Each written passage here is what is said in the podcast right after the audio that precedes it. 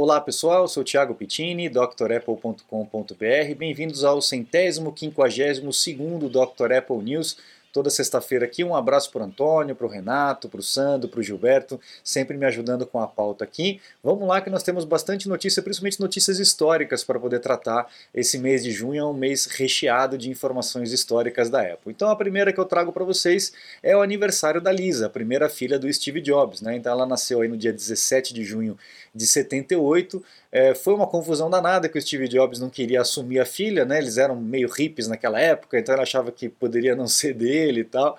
Enfim, uma confusão danada. O nome dela foi usado numa máquina que o Steve Jobs não queria assumir que era por, por conta da filha, mas depois de muitos anos ele acabou dizendo que era por conta dela mesmo.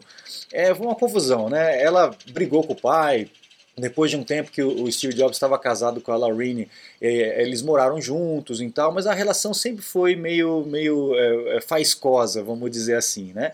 E até depois do falecimento, a Lisa escreveu um livro bem polêmico que causou aí é, chateações é, nos, nos, amigos do Steve Jobs e principalmente na Laurine é, por conta da visão dela que ela tinha do pai. Mas enfim, é a visão dela, né?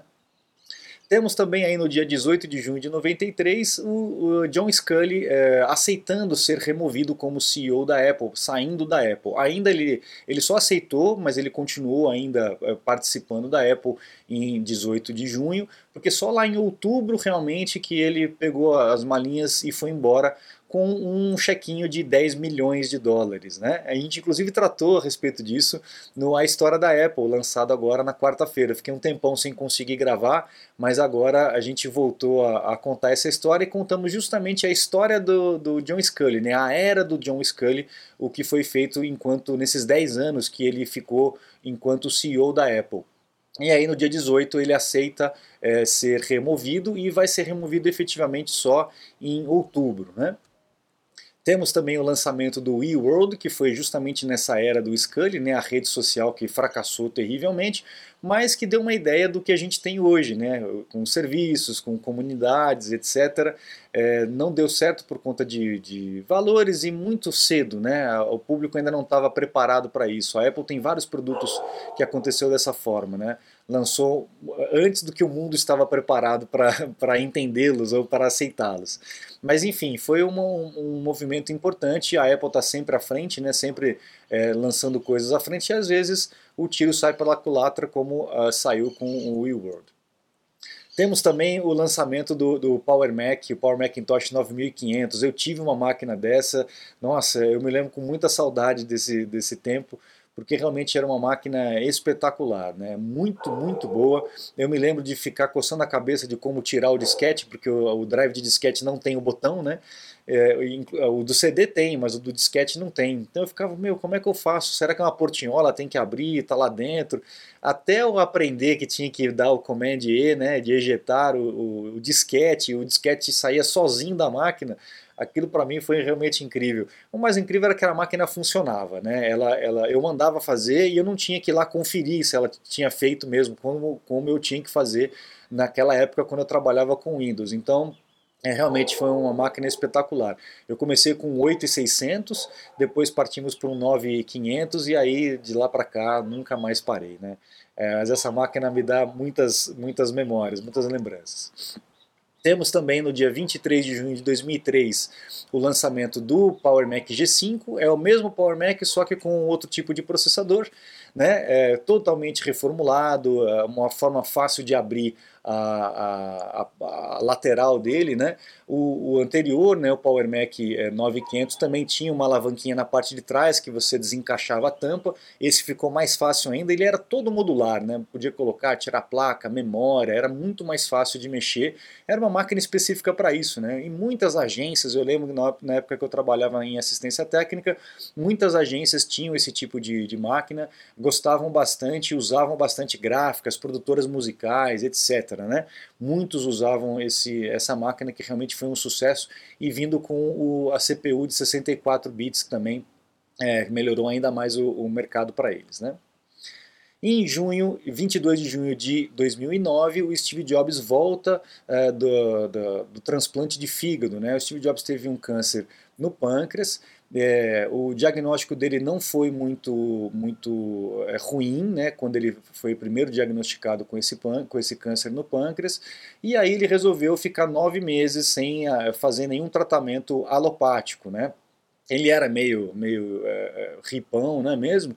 Então ele ficou tentando ali é, outros tratamentos sem ser o, a quimioterapia, etc., o próprio a cirurgia que foi indicado para ele, ele não queria abrir o corpo dele e tal, então ficou lá tomando suco de cenoura, comendo maçã, dietinha aqui, dietinha ali, né, enfim.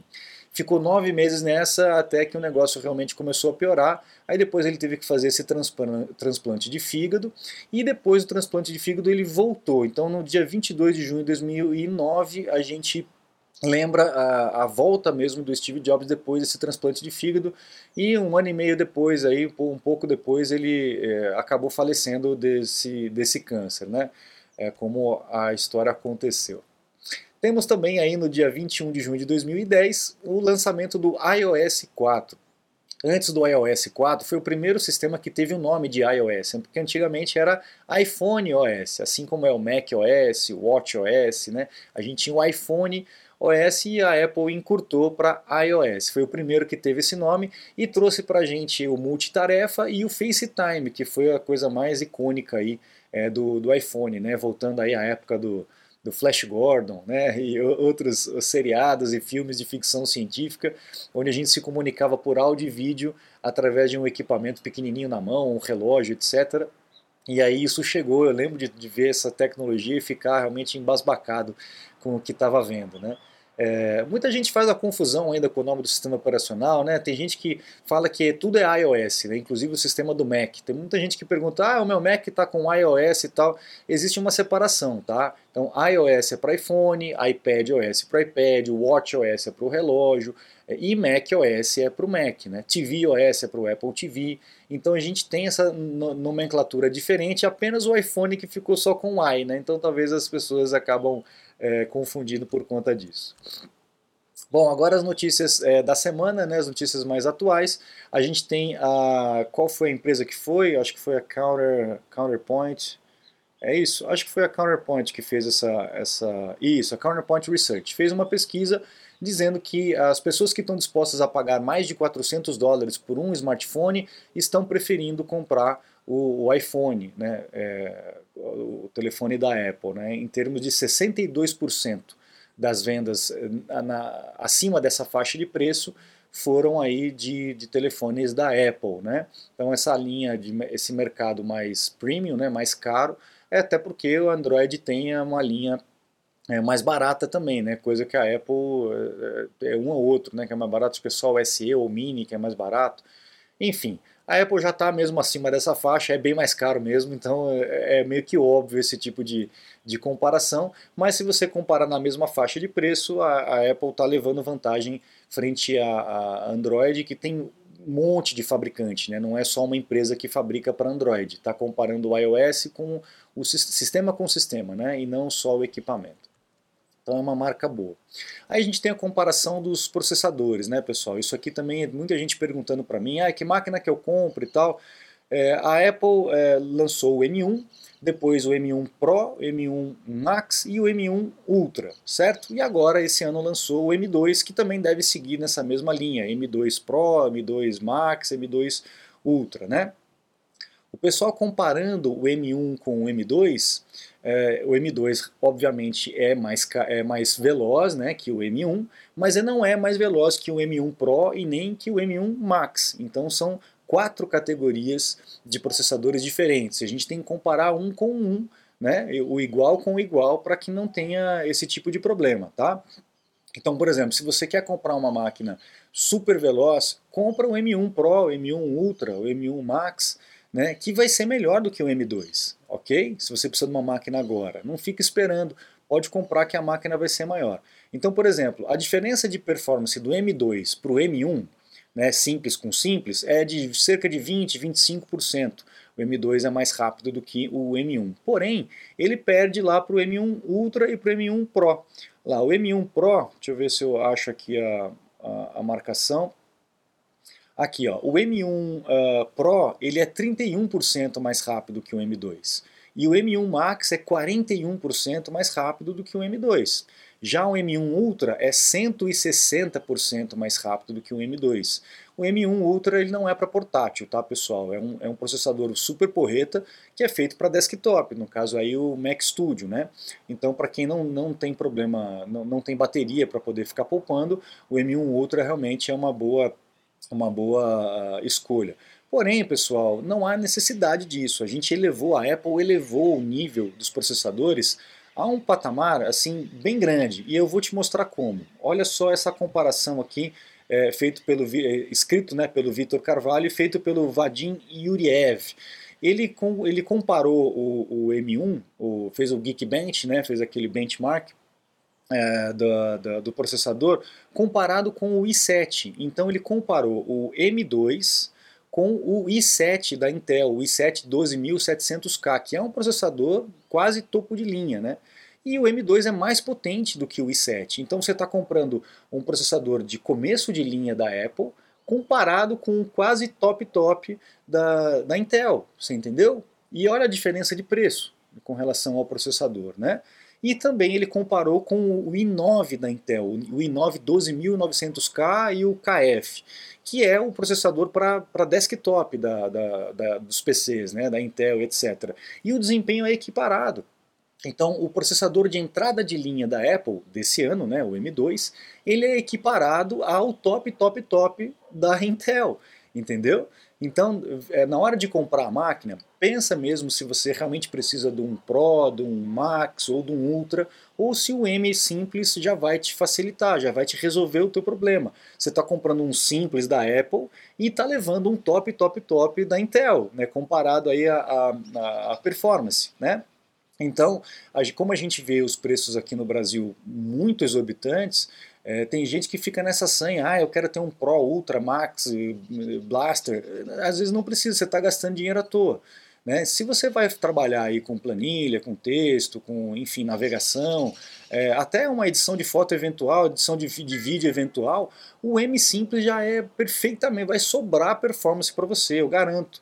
Agora, se você trabalha com vídeo, trabalha com foto o tempo todo, talvez o, o Pro ou até o, o Max é, vai te atender. Agora, se você trabalha com produção de games, realidade aumentada, enfim, aquela coisa que exige muito da máquina, aí você tem que partir para um desktop é, com o, o Ultra, que aí você vai ter uma performance espetacular, tá bom?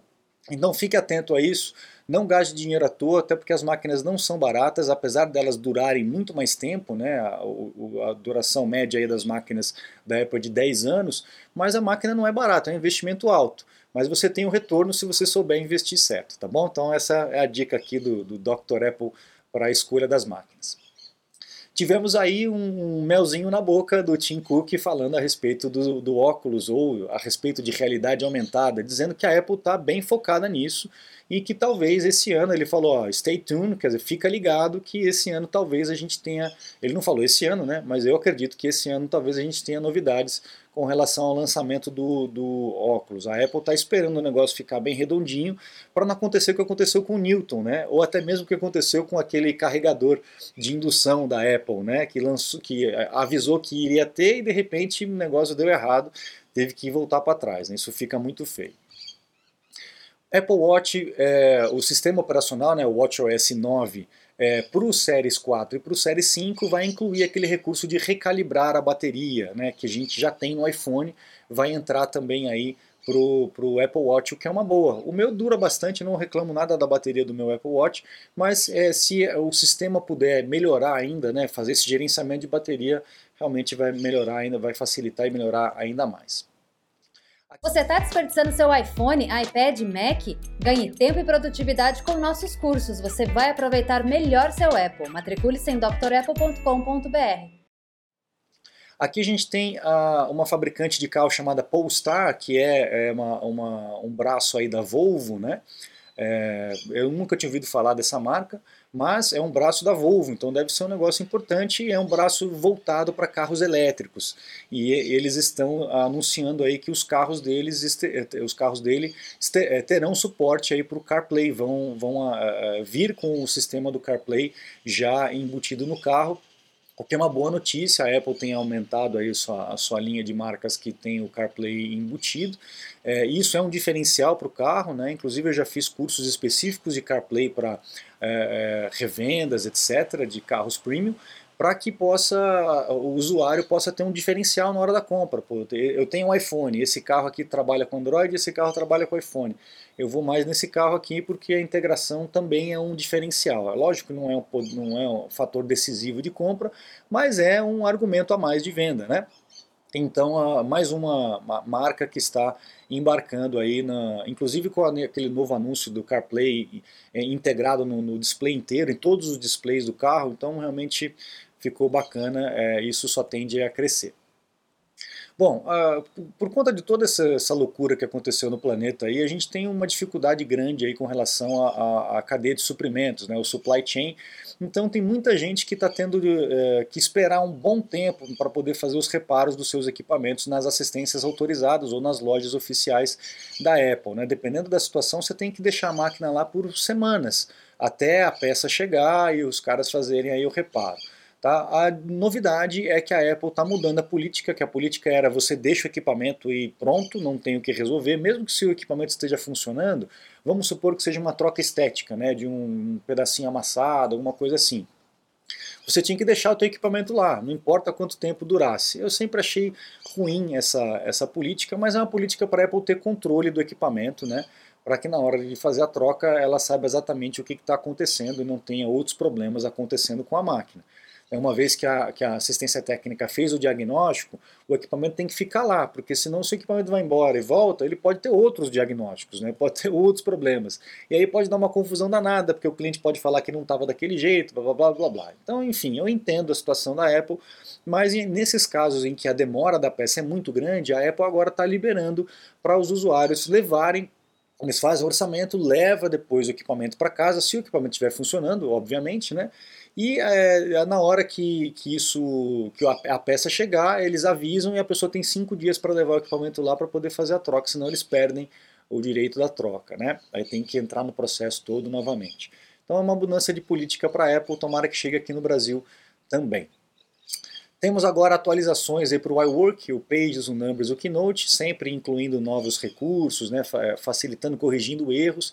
Não se esqueça do curso que nós temos lá, do, do iWork 10, que ainda serve para o iWork 12. As diferenças são muito pequenas, a inclusão de algumas ferramentas, então o curso ainda é muito válido, tem muita gente aproveitando os cursos lá, aproveite você também. Eu abandonei completamente a Microsoft em, em, troca desses, desses aplicativos que eles me, me atendem super bem. Óbvio que tem alguns recursos no Excel, principalmente, e alguns no Word que, que são melhores do que o, o, o Pages e o Numbers, né? São uh, recursos já muito antigos e recursos que pouca gente usa, não é todo mundo que usa esses recursos não é um público muito específico, mas assim, os, o afegão médio, né, os réis mortais que usam questão de planilha, de texto, vão ser muito bem atendidos pelo iWork. A gente tem aí com relação ao AirTag, né? O AirTag está vendendo pra caramba, pessoal, vendendo como água. inclusive a Apple aí está anunciando, está anunciando não, né? Mas o Ming Chi Kuo, nosso oráculo, descobriu aí que houve um aumento de 20 milhões para 35 milhões de unidades de é, AirTags que, que estão sendo produzidos, né? E, e revendidos por aí. Então a Apple acertou em cheio nesse equipamento, apesar de todas as, as, as notícias e tal, os usos indevidos. A Apple está trabalhando para corrigir, para corrigir não, né, mas para dar uma, uma dificultada no uso indevido desses equipamentos, né, e implementando melhorias para que é, venda cada vez mais e com certeza venha uma segunda geração aí de AirTag, porque a Apple está faturando bastante com isso. A gente também tem essa notícia que acho que foi o, o, o, Antônio, né? O Antônio que me mandou essa notícia. Obrigado, Antônio. Com relação à morte do Internet Explorer, o navegador realmente parou e é, fizeram uma, uma lápide para ele aqui, ó, com relação ao Internet Explorer, uma tumba para ele, e com os dizeres assim: era uma excelente ferramenta para download de outros navegadores. Fizeram uma sacanagem com o Internet Explorer aqui. Mas enfim, é um navegador que foi muito polêmico, né? mas foi muito utilizado, dominou o mercado durante muito tempo, mas hoje nós temos outras, outras uh, navegadores é, que, que né, são muito melhores que o Internet Explorer. Quem lembra aí do Netscape, né? Eu usei muito o Netscape, ele era muito bom no, no Mac naquela época também, gostava bastante do Netscape. Essa última notícia veio lá do Gilberto. Gilberto, um abraço para você, é, dizendo a respeito do TikTok. Foram, a gente já vem falando sobre isso, né? Tome cuidado, você que tem filho, que tem filha que fica no TikTok, ou você mesmo que fica no TikTok aí o dia todo vendo dancinha, né? É, os seus dados são completamente é, vulneráveis, né? É, tá tudo lá na China, eles têm acesso aí a, a, a teu e-mail, teu telefone, enfim, tua localização, esse tipo de coisa. Então tomem cuidado com o TikTok. Teve uma briga muito grande lá nos Estados Unidos, quiseram proibir o aplicativo, quiseram forçar uma venda do aplicativo para Oracle para poder ter um pouco mais de controle. Chegaram a um bom senso de do TikTok é, é, é, manter os dados, né, a sua, o seu database nos Estados Unidos. Mas mesmo nos Estados Unidos, os chinesinhos lá estão acessando, estão tendo essas informações e, enfim, é, não, não tem mais, mais privacidade, principalmente em aplicativos como esse. Então tomem cuidado com relação a isso. Esse novo relatório aí confirma que os dados continuam sendo vazados. Então, olha, olho aberto com esse TikTok, cuidado com teu filho, com tua filha, que usa bastante isso aí. Pode ficar é, preocupante mais para frente com essa coleta de informações aí desenfreada por esses aplicativos, tá bom? Pessoal, então eu fico por aqui. Um grande abraço para vocês, uma boa semana. É, não se esqueça de acessar o site drapple.com.br, lá vocês encontram os cursos completos, inclusive o curso do iWork que eu acabei de comentar, e também os meus contatos para um suporte, uma consulta técnica online. Eu fico à disposição de vocês. Muito obrigado, um grande abraço e até a próxima. Tchau, tchau.